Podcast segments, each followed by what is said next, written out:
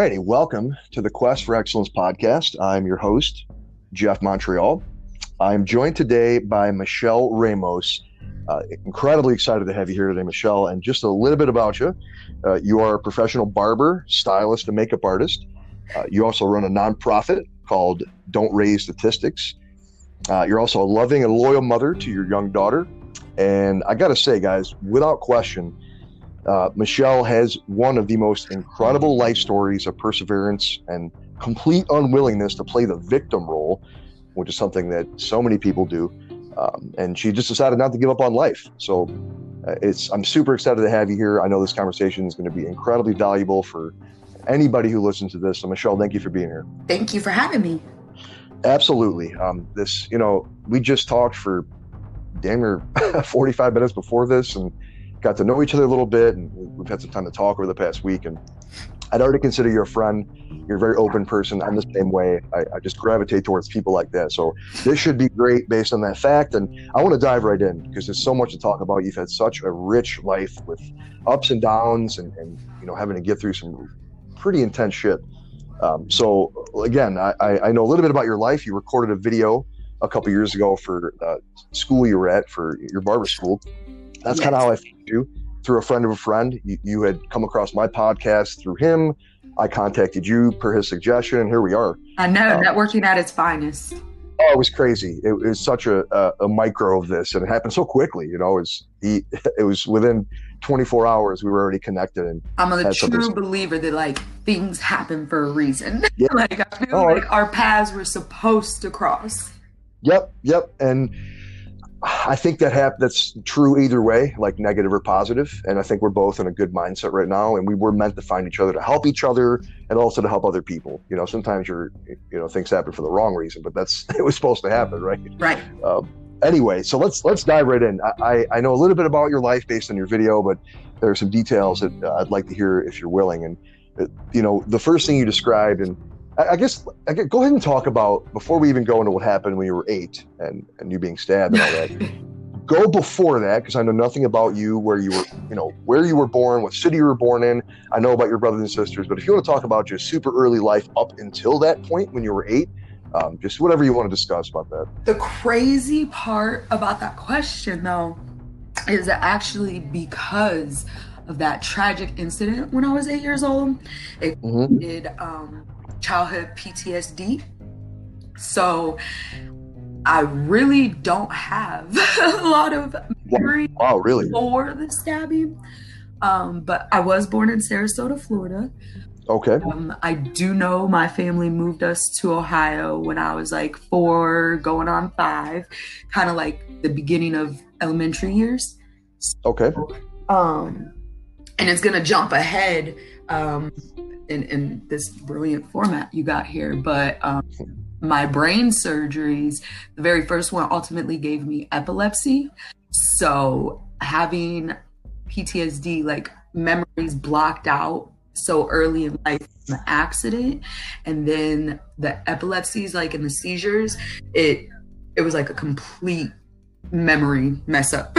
so Oh yeah, yeah. Sometimes I'll get flashbacks. Like I remember I had this like memory when I had to ask my family, I said, I keep having this like memory or flashback. I can't remember. It's like a cul de sac road, and there's a line of kids and a motorcycle and like going in circles, you know. And my mom's just kind of looking at me like, Are you serious? She's like, So when you was like three years old, you know, when your dad would get off of work, you would, we lived on a cul de sac and you would stand there. And once he would pull up, all the kids, you know, he would drive them, you know, little laps around the cul de sac. So the, and and that is a memory obviously from early childhood but that is a memory that i just recently had. Interesting. Wow. That's fascinating. Uh, i'd like to talk a, a bit more about that um, whatever you're willing to talk about but well i guess i guess then up until because i know nothing about it and you know you can talk about as much of it you're comfortable with with the stabbing. What what exactly happened? What was it? An accident? You know, well, what, we what? was in the neighborhood playing and um, this was back in like early 90s mm-hmm. so there i don't know if you you probably remember we're probably good age wise um, when power wheels first came out with that battery operated car. Like it was a red Corvette and it was the most basic that a power wheel could be. Like it was like one drive bar down to the tires, left, right, and a gas pedal and a battery, you know, most basic. Um, we lived in a really um, low income neighborhood. So this was a used power wheel. It had a ringer, you know. It was it was not brand new out the box. And the cr- um, crankshaft drive thing, like this big long metal pole that goes from the steering wheel. This is all inside, you know, under the red Corvette cover. So there's a long metal pipe, like um, it goes down from the steering wheel and then it connects to another long pipe. And when you turn, that's how you know you could turn the car. Well, that drive crankshaft thing busted through the steering. Oh. I was turned around like my my butt was on the steering wheel. We were turning around doing a picture. I, I, I, don't know what we were doing, but it busted through the steering wheel and it went up into me from through the butt and then up and through to me towards the front. Oh wow, Jesus. So, yeah. And do you remember that? Do you remember the when that happened, the pain and all that? Was it that vivid? Is that why the PTSD hit in? Because that was such a no. intense- Actually, like no. my oldest sister we me and her uh, a couple years ago we actually just had this conversation like i asked i wanted to know the details i guess because i was so bothered that i couldn't remember anything and she Mhm. had made a comment and i had looked at her like what are you talking about? She's like you really didn't know i was standing next like no i don't remember nothing. And uh apparently it happened and uh she's um oh my goodness she's like almost 10 years older than me. So you know she's like 18 years old and she watched it happen. She got me pulled up off the car and took walked me home and um i do remember telling my mama i was bleeding Mhm.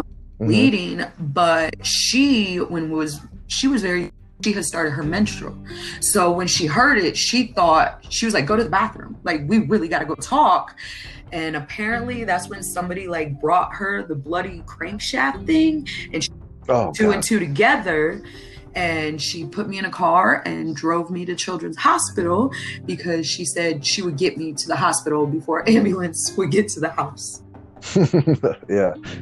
so that was Un- unreal. Yeah. And you spent that.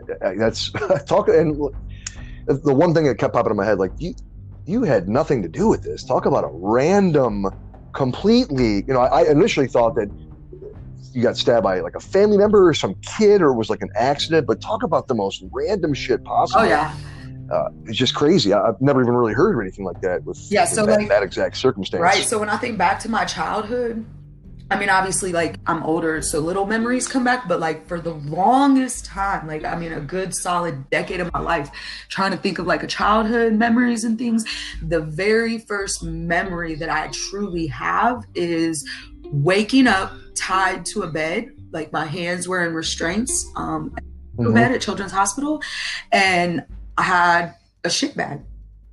like, oh, I don't even know if I can say that word. I'm sorry. Oh, yeah, you can. Oh, you can say the shit.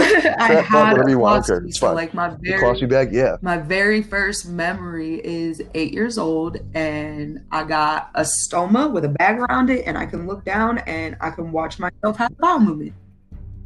Oh God. Wow. And that you know, I, I laugh about that out. I don't mean. Oh no, I can laugh about way, it now. but- Trust me.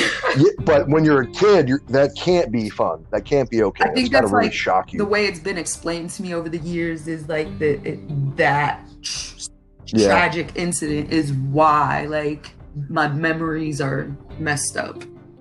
hmm You know, you w- going through, um, and I don't really mean adult things, but that's really intense. You know, even when kids going through cancer treatment, it changes you. And we'll talk about this later on. How you matured a lot quicker than other kids, and how that affected your school life. Yes. Well, I want to hear more about that. But so, all right. So that happened. I know from your video. A few months later, you were uh, you can get rid of the doo doo bag. You didn't have to have that anymore. Yes. And, uh, so things were starting to kind of get back to normal.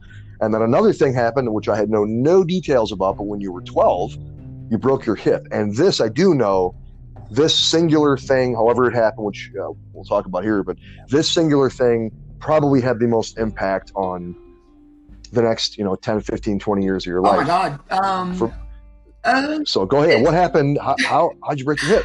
uh, another freak of nature, I guess. Oh my lord! so um, and it, it- it's growing up it was uh we played softball we would be outside playing and i was getting these charlie horses and if you've ever had a charlie horse they're excruciating like Mhm.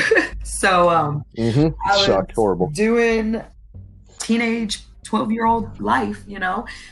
And these Charlie horses were so bad. And we thought it was like, you know, growing pains or this. You know, we've had doctors say, eat some more bananas, get some more potassium. You got so these Charlie horses literally went on for about nine and uh blood curdling screams. Now, in your mind, picture this. Like if you're standing up and you look down at your feet, your toes are pointing forward, your heels are behind your body, and that's how it is. Well, over nine months of um, Charlie horses, my left foot, the toes were actually where the heel was, and the heel was like would was basically almost where the toes would be pointing. So my left leg had made an almost full turn radius Wow. so after nine months of it, like we had this one Charlie horse that was just so excruciating. My dad said, no more. Like, let's go to the hospital. He took me to the ER and he was asked, he's like, well, where's the x-rays? Like, cause he explained to this doctor, like, we've been doing this, you know, this has been nine months. Like, this can't be a vitamin, you know, def- Yeah, something's yeah. wrong. Well, the doctor asked my dad, he's like, well, where's, who can I call for the x-rays? My dad's like, ain't nobody ever done no x-rays. What are you talking about? So they did x-rays and come to find out my left hip was almost nine and a half inches out of socket. Wow. And the Charlie horses was because how I said my toes was where my heel was. Mhm. The um the as it slipped out of the socket and the leg was turning, all those Charlie horses was the muscles coming off the bone as the leg would turn more out. Oof. So That just sounds beyond painful. Uh, it was yeah, that, yeah. excruciating. They called it a slipped epiphysis. Um, it's Okay. common in, in, in females in puberty where the growth plate um, will crumble. Mhm, It mhm. allows this, the hip to slide out of socket. So they um, fixed it, and they was I was in a hospital bed um, for that whole year or in a wheelchair, like couldn't walk. And they did an X-ray to see where we was at in the you know the growth plate that they put in. You know, that one crumbled, and the hip slipped out of socket again. At No. 13, we had to have another hip surgery where they put in a bracket and screws. And then that meant I had to lay in that hospital bed and be in the wheelchair and not walk for another like 15 months because the growth plate can grow back in on its own, but you just have to like give it that time. Yeah, no, With yeah, the yeah. screws and the bracket in the hip, it allowed it to grow back in. So when I was 15, they was able to like go in and pull out the bracket and the screws. So it, it fixed itself, so to say. But if you Mhm. fast forward, you know, 10, 15 years, um, when you spend that much time in a hospital bed or a wheelchair, and then you have parents that love you and they try to make a bad situation better the best way they know how, um, you tend to gain a lot of weight when they feel bad and you get a happy meal for this and then you get Yeah, yeah. so through that time like i definitely gained so much weight that by the time i got to like my 20s i was 420 pounds Wow. 420 pounds on a damaged hip socket it's not good so ultimately No. um, the arthritis had formed and my hip had like fused itself together it was excruciating pain And you spent to back up just a tiny bit. You spent.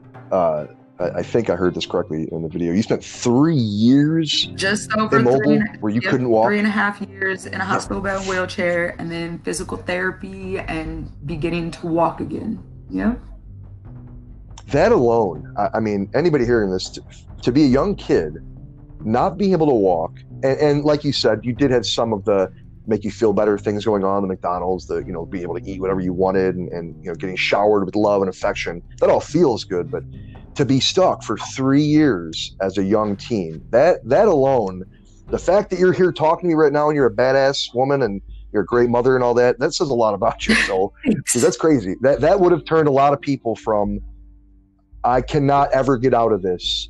I'm going to be overweight the rest of my life. I'm going to be living with my parents. I'm never going to have kids. I'm never going to have a partner. This is just going to be who I am. And this this is what I mean about you not choosing the victim role. You easily could have, like that was the point right there where it could have set yeah. in for the rest of your life, but it didn't.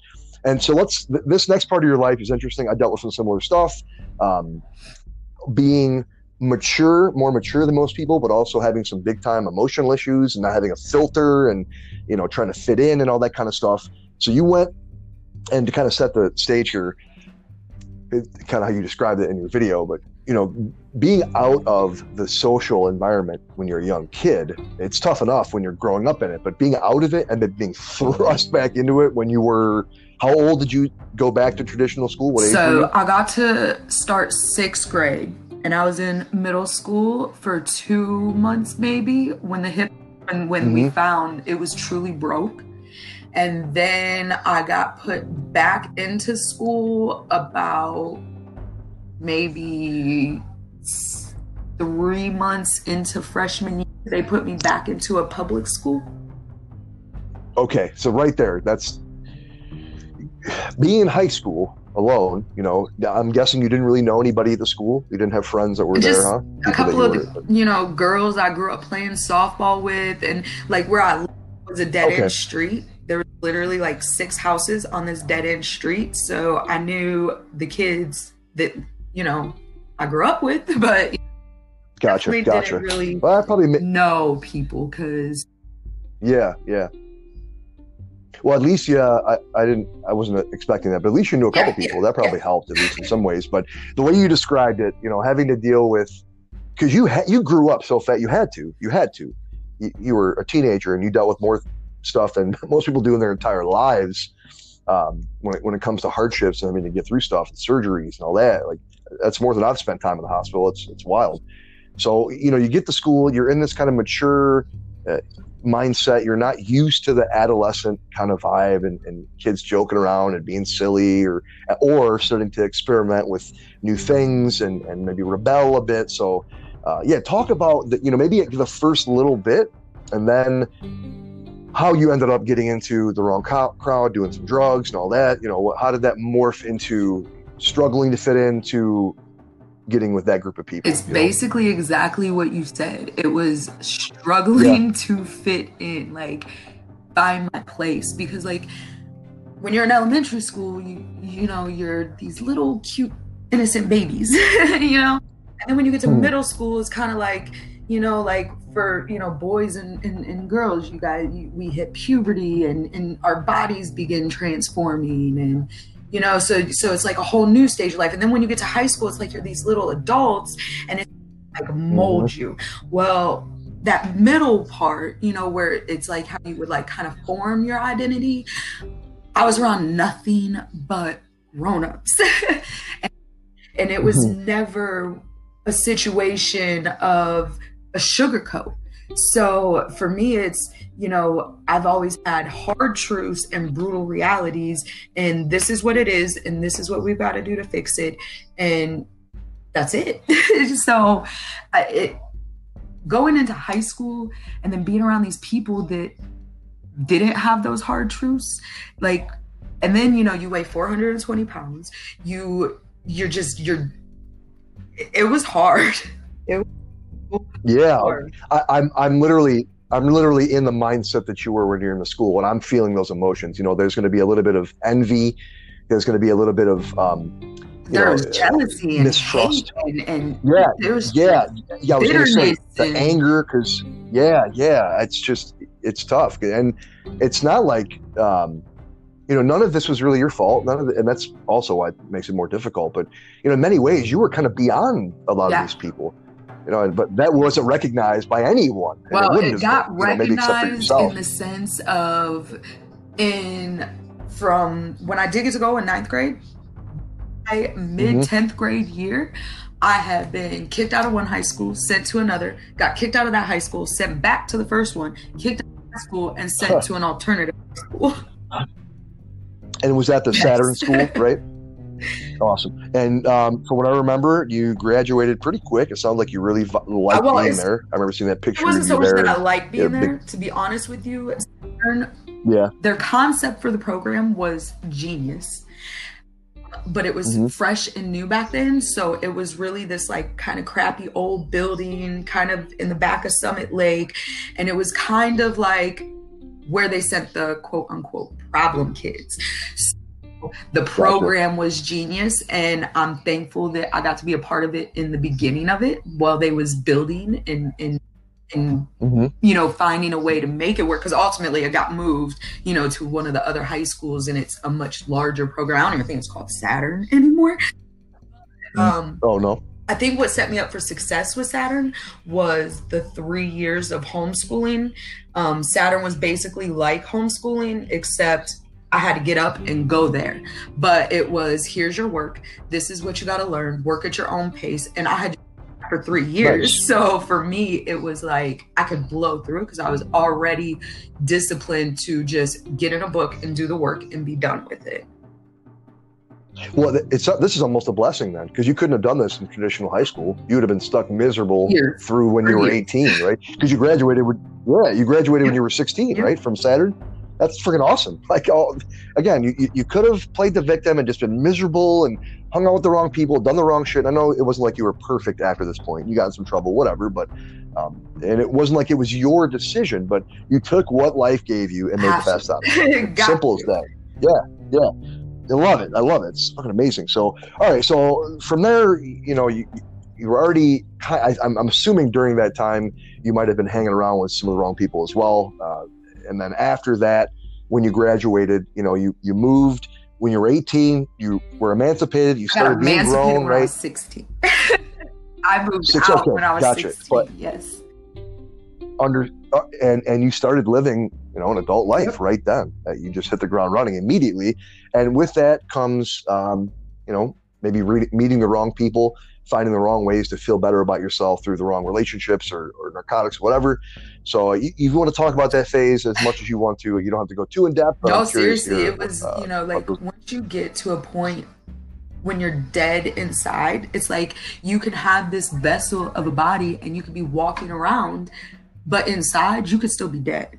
So, mhm. it was you know i gotta go i had got two jobs so obviously i got rent to pay now but there was a lot of voidance in the sense of like trying to fill these missing things and and and for me it wasn't even they were things that i just i didn't know about like i had been sheltered i had been you know, taken care of medically like all you know i basically was put in a bubble and and then i got out into the world and and it it was a harsh reality to how cruel people could be and then when you get that line of coke or you know it i read something the other day that about um oh my gosh i want to find it just to be absolutely right but it's like not No, yeah, being go ahead. addicted to the drug it's being addicted to making the hurt and the loneliness and not exist Exactly.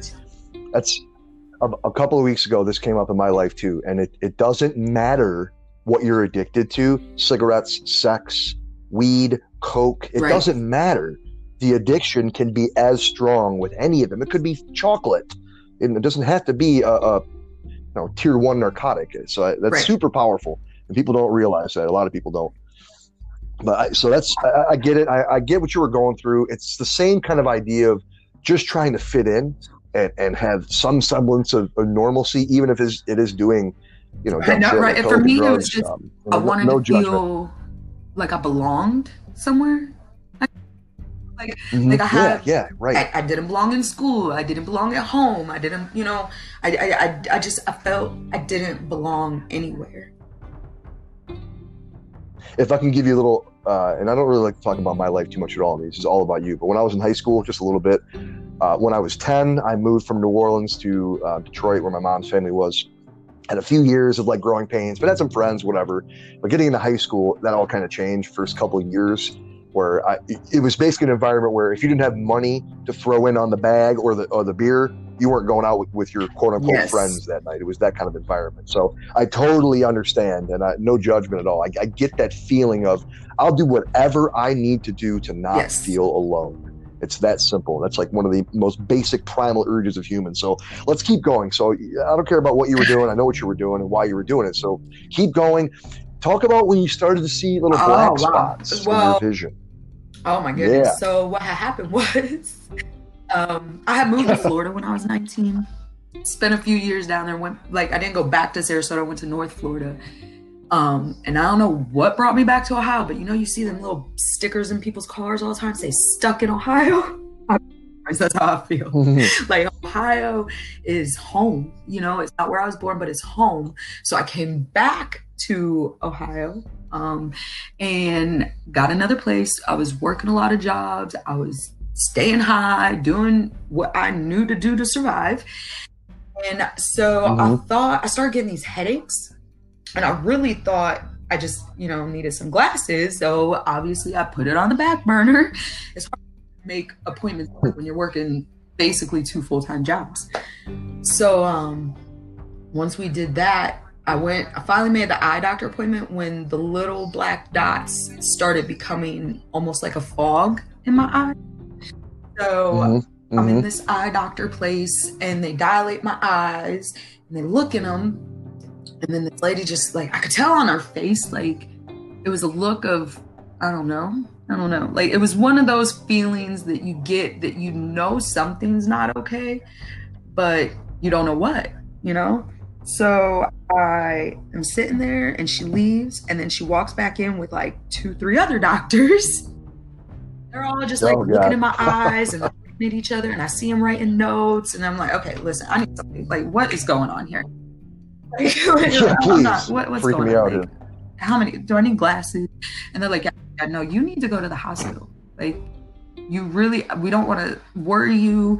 You know, we're not, we're not going to alarm you. We're just going to give you a letter. It'll be an envelope. Just take it to the doctor. And once the ER doctor comes in, just give them the letter and they'll know exactly what to do. Like, they got it. So I'm definitely like worried. Um, and they had told me like have somebody meet me there because I went to obviously I went to the eye doctors alone. They was like, you know, make sure somebody meets you at the hospital. like you so so I called my mom Mhm. and uh, her and my dad are on their way to the hospital and I'm on my way to the hospital. We get there and we give him this letter and the doctor comes in and he's just like, we need to do a spinal tap like right away. Like, you know, and I'm just looking at them like, excuse me? Like, the hell is a spinal tap? And they definitely explained it and we did it. And they said that like when they put the needle into your spine, like fluid is gonna come out in this little action thing that was sticking out of my back. You gotta lay so still. You can't move. Um, it's painful. It is not nice. Oh, oh, God, yeah. So they said that the pressures they'll they they want them to measure like an 11 and that tells them how much fluids on the brain blah blah blah now i'm sitting here like brain like what are y'all talking about? Like i just needed some glasses. Um the opening Yeah. pressures the first time were almost 60 we was at like a 58 and they pulled so much fluid off. And then come to find out they said it's this um illness. It's called pseudotumor cerebri and it's where your brain believes that it has a brain tumor. Like it's a pseudotumor is a false brain tumor um, false tumor. So the brain was swelling because it thinks that there's this brain tumor in it. So the brain is swelling and the body's trying to protect itself. When your brain swells your optical nerves they swell as well. But the the part the catcher part is that when your optical nerves swell to a certain degree the only thing that's left to happen is the nerve endings begin to die. So the black dots was and actually before the black dots came now that i'm thinking about it sorry um were Mm, you're fine. migraines like i would lock myself in the basement of Ah. a house where absolutely no light, no sound. It was cool. Like light would hurt physically. Sound would hurt. Physically. Like to where I would be vomiting and crying and like just wanting my head to to go away. So, um Wow. the the black dots was actually like my body trying to say, "Hey, something ain't right." I waited. Yeah, this ain't just migraines, bro. You got you got to go. Yeah. So, um, they relieved that pressure and they got off a whole bunch of the fluid, and they said, you know, this should be the fix. Well, 20 spinal taps into it because the headaches would keep coming. Um, the the floaters would get worse that's when they said okay we need to put in a brain shunt because obviously like you the, the one spinal tap didn't fix it like your brain is swelling and we need to give the body a way to get the fluid off when it does raise so that's where brain surgery came in and they put in the first brain shunt and this was after you, you had had uh, I think I'm trying to get this part of the timeline correct.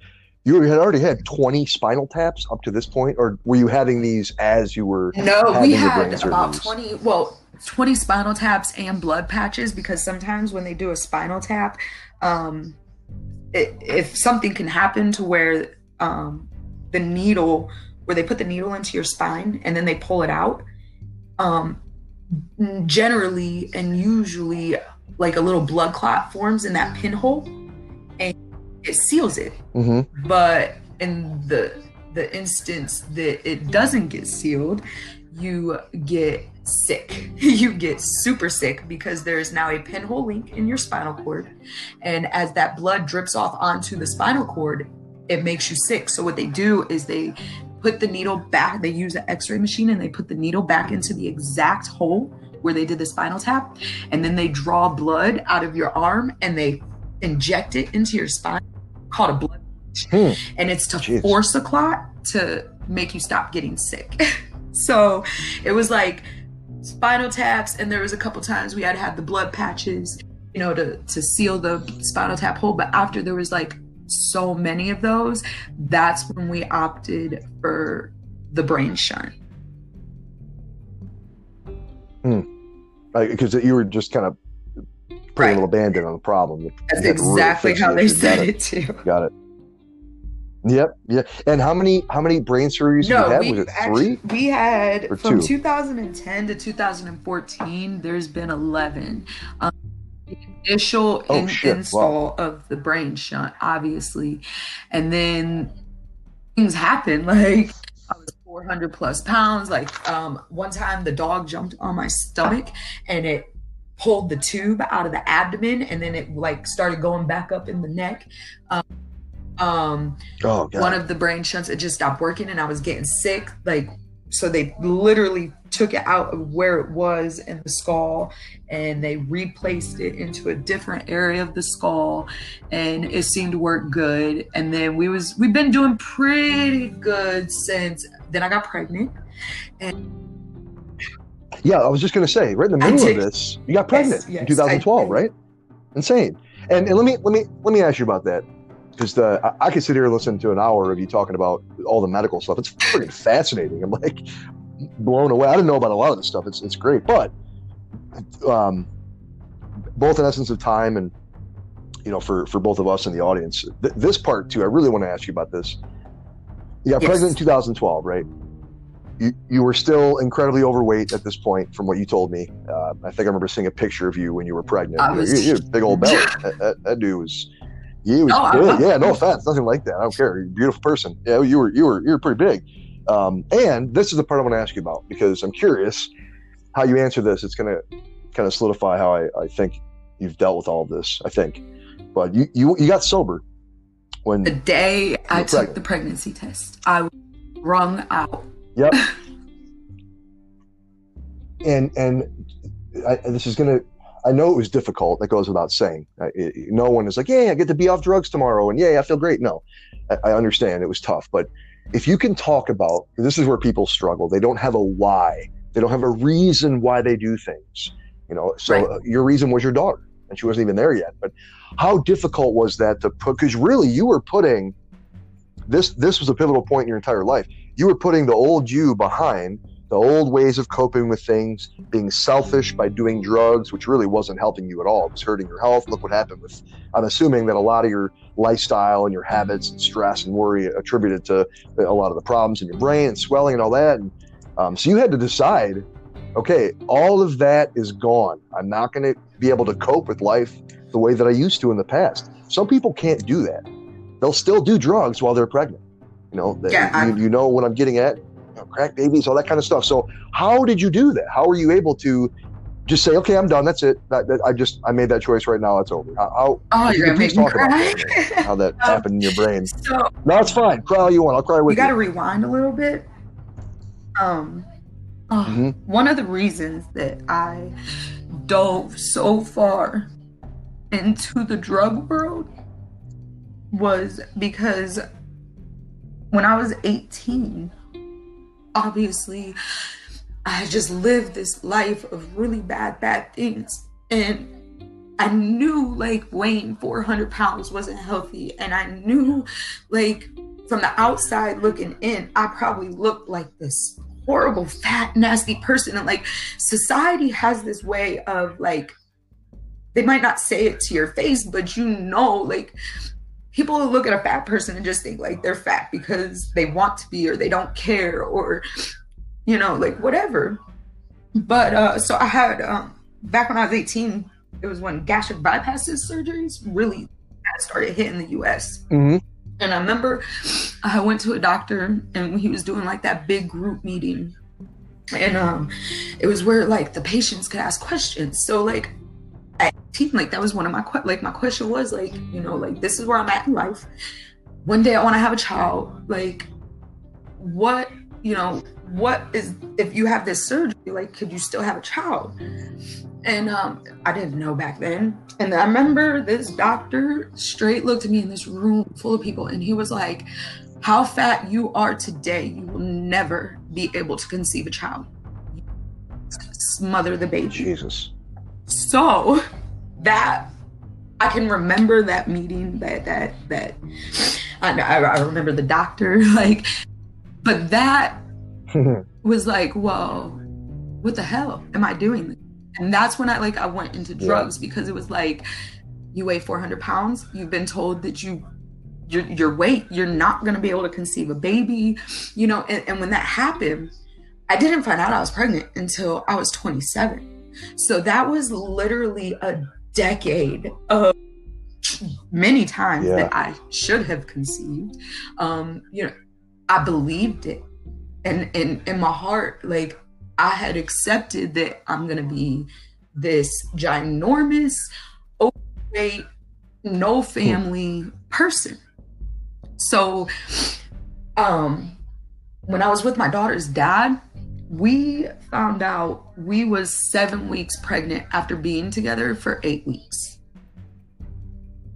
So wow, right. okay. So yeah, um, I when I peed on that, like honestly, when I took the pregnancy test to begin with, like in my mind, it was like not even a possibility. It was just taking the pregnancy test to be like, yep, you know, I'm, I'm I don't, I'm not having my menstrual, like whatever.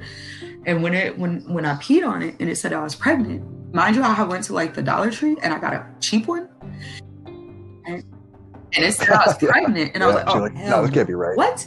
So went to the pharmacy and bought three name brand boxes, and I peed on all those, and they all was positive. So um, it was one of those. Oh my god! Like for me, I took that like I was never like this huge religious person, but I've always believed in God, if that makes sense. So it was like in that moment, yeah, yeah, it was yeah. like I'm the same way. You have a life inside of you, and you have been believing your whole life you was never gonna get this. And I, I just there was no way I could keep, you know, staying on coke or meth and and know that I had this baby inside of me that I was already told I would never have. I got to tell you, Michelle, and it's making me emotional processing what you just said. I'm not kidding. I'm fighting back tears, but you just answered the question in the most beautiful fucking way possible. You didn't do a goddamn thing. Your daughter gave she you your new life, life, Period. Period. Yeah, yeah, right. Whatever the miracle of the birth and God, all that, and your the your, your the husband or your the, the father of the child, all that, any of that just taken away. All the stuff you've been through, the drugs, all the stuff from the, the, the Corvette Hot Wheels until now, your daughter, the, the conception of this person, gave you your new life. There was no question. It was like all the the the, the reverse feeling in an instant of I can't have kids. My life sucks. I'm going to be familyless, fat, disgusting. The world's going to look at me like this, so I give up. That completely changed when you went and bought those three brand names. it really did. yeah, because I definitely did. Absolutely incredible. so, yeah, I wouldn't have either. Hell no, hell no. So, for people hearing this, right? Again, you got to have your why. It isn't about being motivated or giving up on life. You have to figure out your why. For you, when that dumbass rude doctor told you you're never going to have kids fatty and then you realize that you you could and you were it's real completely change your life in an instant. I feel that's amazing. So um, now from here because essence of time i don't care about going over the hour. We can talk for two hours i don't care. We're, we're going to go over an hour. So let, let's keep going though. So you're 2012 you got pregnant you were still uh, you know big time overweight you got sober instantly and i can already tell it's not like you were relapsing or going back to shit. You were sober and you've been sober um, and if you want to talk about this a little bit, because it was amazing, you were faced with a life or death situation while you were uh, pregnant. And at one point, you had to make a choice potentially lose my life and the life of my child, or save myself for sure, yeah, was, but um, lose my child. As, as if you want to talk about grows yeah, go ahead, stomach, go ahead. obviously you, your body changes. So as um, Angelina was getting bigger, she um the the tube that runs down the neck and into the abdomen for the drainage it got misplaced. So I started getting so sick during my pregnancy that um they said like we we need to fix this too like you're sick like your brain is swelling it's not draining the fluid so i asked them i said okay like so if we're in surgery and heaven forbid but i know my luck it happens like hmm. what is gonna happen like to me and my child and they said well how many weeks along you are there wouldn't be a way to like c-section deliver like we wouldn't we would save you like we wouldn't she's not viable enough source that we could justify saving the baby. And that's when um, basically like two thirds of my pregnancy was sick, uh, a lot of bed rest. Um, I had to get spinal taps through the pregnancy to relieve pressure. Oh, God, and um, yeah, yeah. So I just I couldn't. I, I just I was not okay with having the surgery to fix the brain shunt and knowing that even how minute the risk could be to the baby like i just i i, just, I couldn't go through with it i had to wait until she came mm-hmm. yeah and you did right you waited and i think you said you had uh you had a few weeks after that where you were able to spend time with her and and then you had to go into the surgery. But you you had some time to actually be that yes. you know initial mom to a newborn, right? Yeah, it's freaking awesome. That's so great. Like, look what happened. You know, you persevered, made your own decision, didn't want to risk her at all, and you were rewarded with that beautiful time right after. So, you, three weeks pass, you have your surgery, um, and this is where we kind of get into the current part of your life, the career that you're in, and and you know let's let's really not super dive in, but I want to hear a, a lot about this because it's it's pretty amazing. So, so you're having these surgeries, right? Like, what happens is like yeah, go ahead. they go do you, a brain surgery, go, go um, it's obviously a brain surgery is going to be to save someone's life. Like they don't just do that. It's not plastic surgery. You know, you don't volunteer for it. Um, mm-hmm. So basically they just they shave your head you know like they get it all sterile and they get prep what they need to prep but that's just it they're doing what they got to do for you and they don't care what you're like if you you know we kind of yeah. got hip after the first couple surgeries that we would just pre-shave where we knew they would be working but that very first brain surgery my hair was like my butt it was so long. Oh my. And they took all the hair and they had oh, put wow. it in a ponytail on the left side of my head. And then they shaved the right side of the head. So even the hair that got shaved, it was still in the ponytail with the hair still attached to the head. So then there's like iodine and obviously the blood, and you know, you got just this matted, nasty mess on. And then on top of it, like you just had surgery, yeah. so you can't exactly like get your head wa- wet and wash and, and, and clean up nicely. You know, you can bird bath at a sink. So we just shaved yeah. the whole head, and it, it, it was rough. I, I, think I saw. I remember seeing that first picture, and it looked good. It looked pretty even. You know, you said you did it yourself, and you'd never done that before. You did a pretty good job. It looked all right. So, um, so from there, that that led into. Well, I went to a regular that, that hair salon. Kind of, yeah, carry um, on. You know, thinking we would yep. fix it, and that was when they was like, no, we won't touch you. And so I went to a barber shop, and that was when I met a barber, and every surgery after that, like he just helped me fix it. he helped me have a des- like a design, a style. It, it we would try to make it as feminine as we could. We just, you know, it it helped to have somebody that wasn't scared of staples and sutures or the scars. Like it, it makes a difference when somebody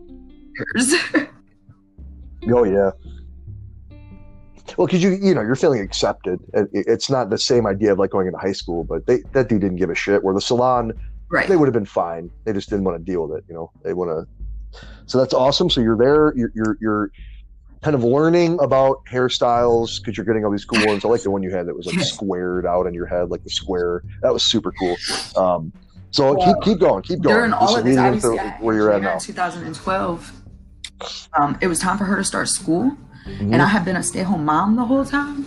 So when she started school, I had like days of literally the house would be clean, the meals are prepped. Like I'm just sitting there with absolutely nothing to do because my entire life for the last four and a half years have revolved around this little girl. And I went and got a haircut and I'm sitting there and I'm just like, I think I'm, I'm gonna go to barber school. like, I think, you know, like how he's made me feel I want to make other people feel that way.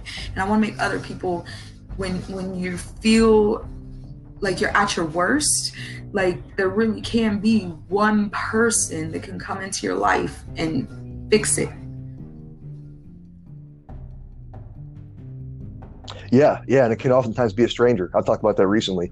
You might have a 30 second conversation with somebody that you pass on a bus or you know freaking Walmart, and they might completely change your perspective. Um, 100 percent agree. And and I, I love because I can relate to this completely. You know, I've I've had we've all got haircuts out in public and met strangers that do that, and you know the ones that are like, "Just get me out of this freaking chair, please." You're you're just being fake. You're annoying. You're not impacting right. my life whatsoever, and you don't even know how to cut my hair. Or for people like you that are like, "Holy shit, this person really gives a shit about what's going on in my life." They're really taking the time to give me the haircut that I want, which all that kind of ties together. Um, and it sounds like you know you went from struggling a bit to uh, eventually you, you're an expert. You became really amazing at your craft. Um, so yeah, talk about school a bit. You know how you got through and how you got. I'm curious how you got approached to do that video. If that was like everybody in the class that, that did a testimonial, I was definitely picked, picked out. out. Class, how'd that happen? I didn't even know about it beforehand. Nice, nice. Kind of got to school that day, and um, they're like, "Hey, we got a video recording team coming to make an advertisement for the school and you know the director knowing i guess my story and things i have been through he was just like you you know like we need mm-hmm. you um and it was really honestly to how i understood it, it was just supposed to be some like quick video and it ended up being almost 12 minute video so Oh yeah, like and you said you guys recorded for like four or five hours, like, right? Just recording. That's intense. And um, talking with him was so amazing. Like that, they were they're such a great team. Um, but it, it was school definitely was an imprint on my life. It might not have happened till you know 30 plus years of age, but that I think that was a lot of the beauty of it is that I haven't stopped, and you know I, I still keep making goals and striving to do what I got to do to accomplish them. Yeah, right. And you you would not have been here if at any point along the way you decided to give up, play the victim, you know, continue doing drugs or not appreciate your daughter. Oh, like you had many absolutely. chances to not be where you're at. And we all do. And and look, there are people who have dealt with 1% of what you've dealt with and still give up. And that's a choice they make. It's not like, "Oh, my life's so bad." No, no, no. You you make the damn choice if you're going to get up after you fall or not. And you have gotten up every single time a stronger woman, better for it. And now, uh, you know, and, and we're we're not going to talk about uh, maybe a, a, another episode, and we'll talk about it in the future. But recently, where you've been through some serious shit, and uh, all I'll say about this, really simply, and everybody can relate. But if you don't understand this, you should figure it out right now. Uh, living an excellent life, being happy, you know, finding fulfillment is not something that you achieve and you're done. It's every single day every second of your life you maintain that and not take things that happen to you negatively as setbacks right don't don't see them like that. They're, they're, they might be steps backwards but you don't have to stop going down your path. And you're the embodiment of that more than damn near anybody i've met in, in recent history. You know you had so many opportunities to just let go and you did not. And that led now you're a successful barber. You're doing you know making money in a, in a career that you love. You've recently started yes. uh, a nonprofit. Is that right? Talk about that because I'm fascinated. I read the mission statement. I love it. I'm all about it. Uh, it, it kind of ties a little bit into what I'm doing with my mission and this podcast and the things I'm working on. But yeah, go ahead and talk about that. How did that idea come um, from? Where did you get the name? And, it's, and what's we're the called goal? Don't Raise Statistics. We are definitely very, very new in, um, you know, endeavor. Um, but yeah, ultimately, yeah. what it came from was Uh, basically uh, all my life every statistic possible has been stacked against me. It's been you know like you should have died or you know this or you know you're 420 pounds like you're gonna have diabetes. You're like every statistic that could possibly be against a person i have basically had to try to reverse the odds. Then you know just through life there's things like I got to drive an hour and 15 minutes to school, got to go be there for 10 hours, got to drive an hour and 15 minutes home. Do I put this money in gas or do I go buy some groceries? Um, being a single parent, it puts you in a situation like where things aren't statistically good. Just a single parent alone, the statistics against yourself and your child are astronomically unfair to be told you make mm-hmm. too much money for food stamps, but you know that you just paid the rent and the bills and you got to go to school because that's what's going to make your life better for your child. Like, I wanted to create something that was the middle ground for the people that make too much money for food stamps, but they know that if they don't pay this bill, that utility might get shut off. You know, like there, it's almost like there's not yeah. enough help for a certain level and then there's too much help for another level oh i totally agree i i, I really don't even want to go into this too much but there are times when i see uh you know these overfilled grocery carts that have you know three four hundred dollars worth of food and uh, again i, I don't want to i'm just for the audience and you, you kind of figure out what I'm talking about. and Then they go out to their Escalade or, the food stamp or, or their you know eighty thousand dollar vehicle. yes, exactly. You, that's exactly what I'm saying. It, there there is it's it's a big time problem, and and you, you you're an example of not because they didn't even give you the chance to you know to be a welfare per you didn't have a chance so you had to make it work and excuse me i want to comment one thing about what you're doing and kind of the, a, broader scale too. You know, people they look at statistics. If, if you were to take the things that happened in your life and hedged your bets on whether you were going to become a successful person in life, you know, if you were just like uh, purely right. not feelings, just looking at like numbers, right?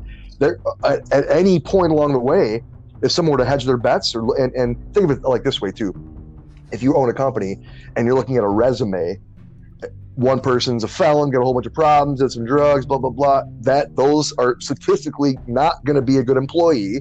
They right. could be though. They could be the best employee you've ever had. So people look at those numbers and they dictate that's who that person is.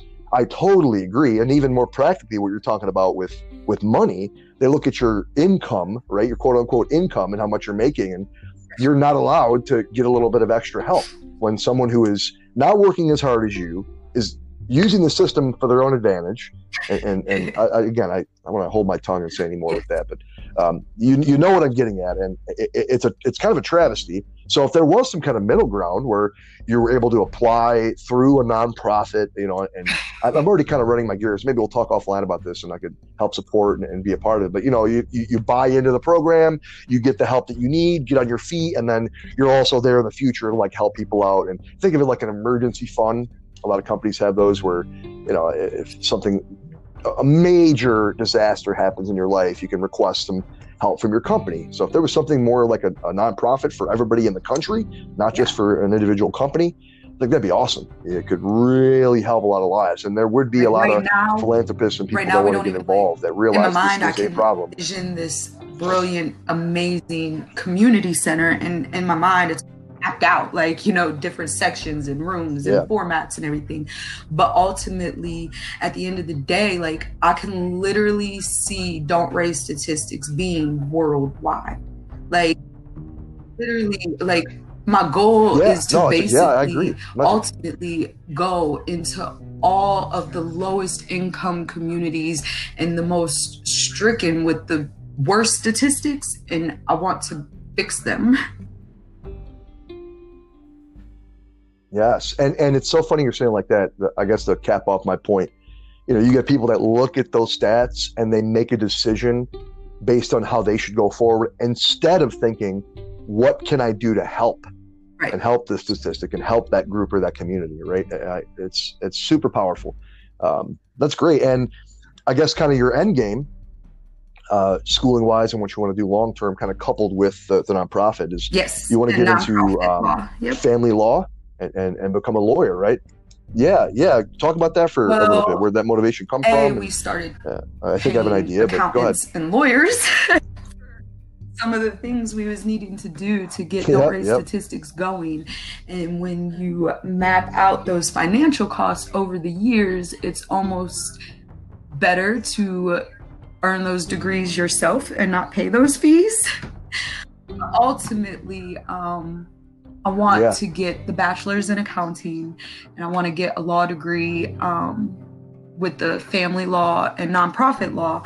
Um, more so to work with Don't Raise Statistics and the people that can't afford the lawyers and the accountants to help them financially plan their lives or whatever. I, I can't even begin to tell you how much we've had to spend on lawyers for family law just for me to go through what I've had to do for my daughter. So to be able to try to make these opportunities available to the people that generally could never afford them to even good representation, like the goal mm-hmm. is to just use that platform to help make people's lives better. So I do want to, my goal is to become a lawyer and get my law degree the same year that my daughter graduates high school. So we both walk across the stage in the same year.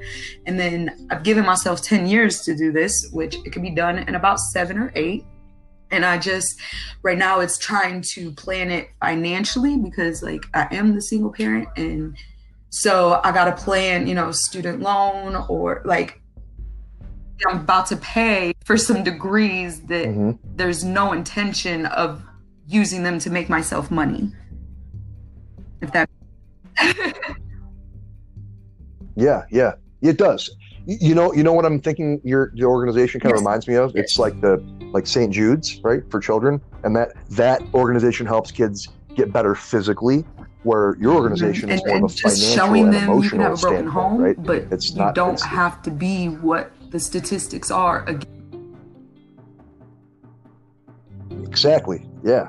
Right. Right. Because you, get that when you. This is a, a big proponent of my life, and it's it's a little bit more woo woo how, how I kind of describe it. But when you label yourself, I'm a procrastinator. I'm an alcoholic. I'm a low income statistic and never going to be anything else. When you do that, it can be really tough to get out.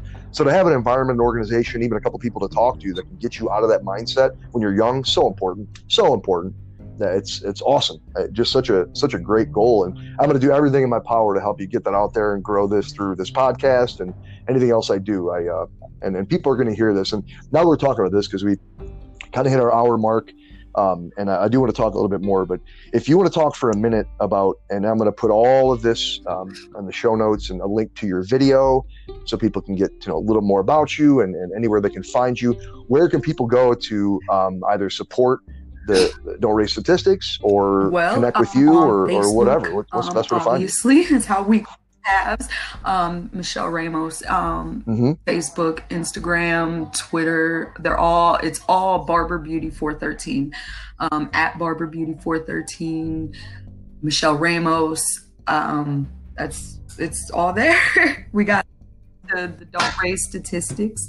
It's not like I said, we the I just began this endeavor. So like um, I got I'm in five different books now about building the business plans and accounting and you know nice just nice we're in the building phase. I've been tossing around the idea of setting up a GoFundMe for Don't Raise Statistics in the sense of like one that doesn't necessarily have an end date, but maybe like there are people that have asked, well, like we can help financially, but can we do this? Um, I've had, I've been approached to say once I get a solid business plan put together, you know, come to them. They're financial investors that love the idea and they would see the community center built. But, and that's kind of where. Nice going to school for accounting and nonprofit law and family law came into play because I can't really afford to pay the people to help me build the business plans.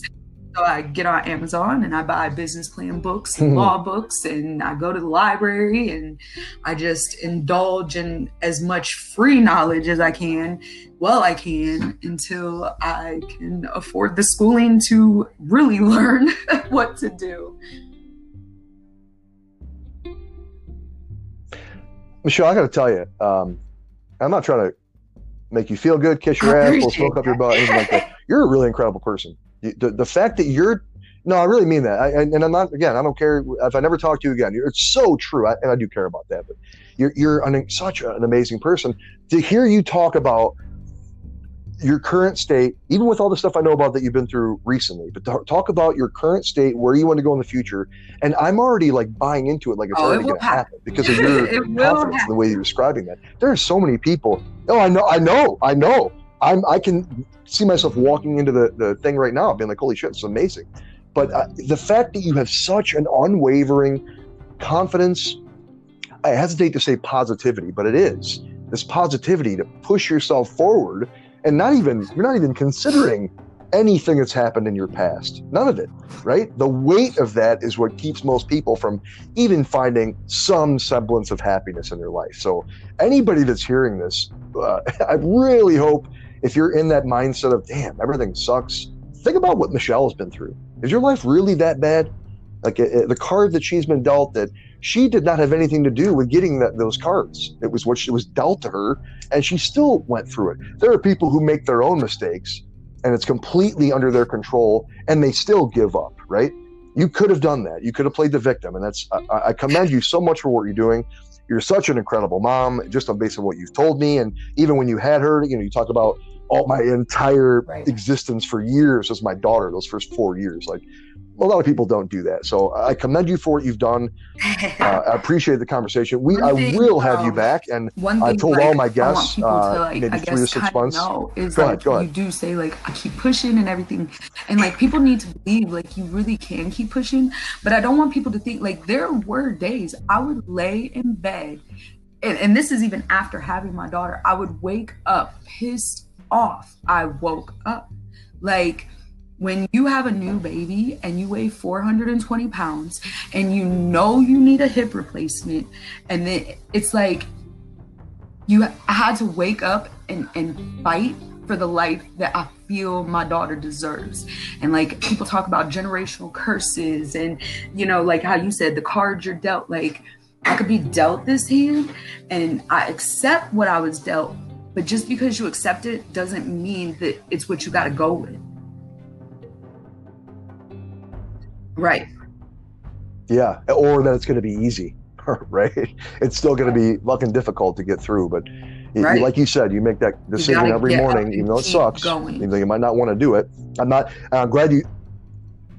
Yeah, I'm glad you said this because I didn't want to paint that as this perfect picture of perseverance leads to uh, ending fulfillment. No, you're you're still working at it day to day, even even as we speak right now. So, I guess that's the takeaway from this. Yeah, you don't, guys. If you're trying to find, if you think you're on some quest and there's going to be some end and you're done and you can sit back and relax, you're living in fantasy land. This is a commitment you make, and you got to persevere through it every single day. And if you keep doing that, you could end up where Michelle is, where it's been through a ton of amazing and also crazy shit, and is still able to push forward. So I, it's just incredible. I, I, Likewise. I've had such a great time talking to you. Um, uh, well, we'll talk offline. Yeah, it's been incredible, and I got. I'd like to have you back. And usually it's going to be three to six months for other guests, but I. I have a feeling it might be a little bit quicker for you. Um, yeah, awesome. Well, thank you so much again. I appreciate your time, and uh, we'll talk soon. I'll make sure to get all your links and so people can connect with you. And yeah, please, guys, ladies and gentlemen, go connect with Michelle. See if you can help her nonprofit because it's going to change the world. And, Oh, uh, I'm so I'm, I'm happy to at least be part you. of it, at least in a little bit right now. So Yes, thank you for have being here, day. Michelle. Yeah.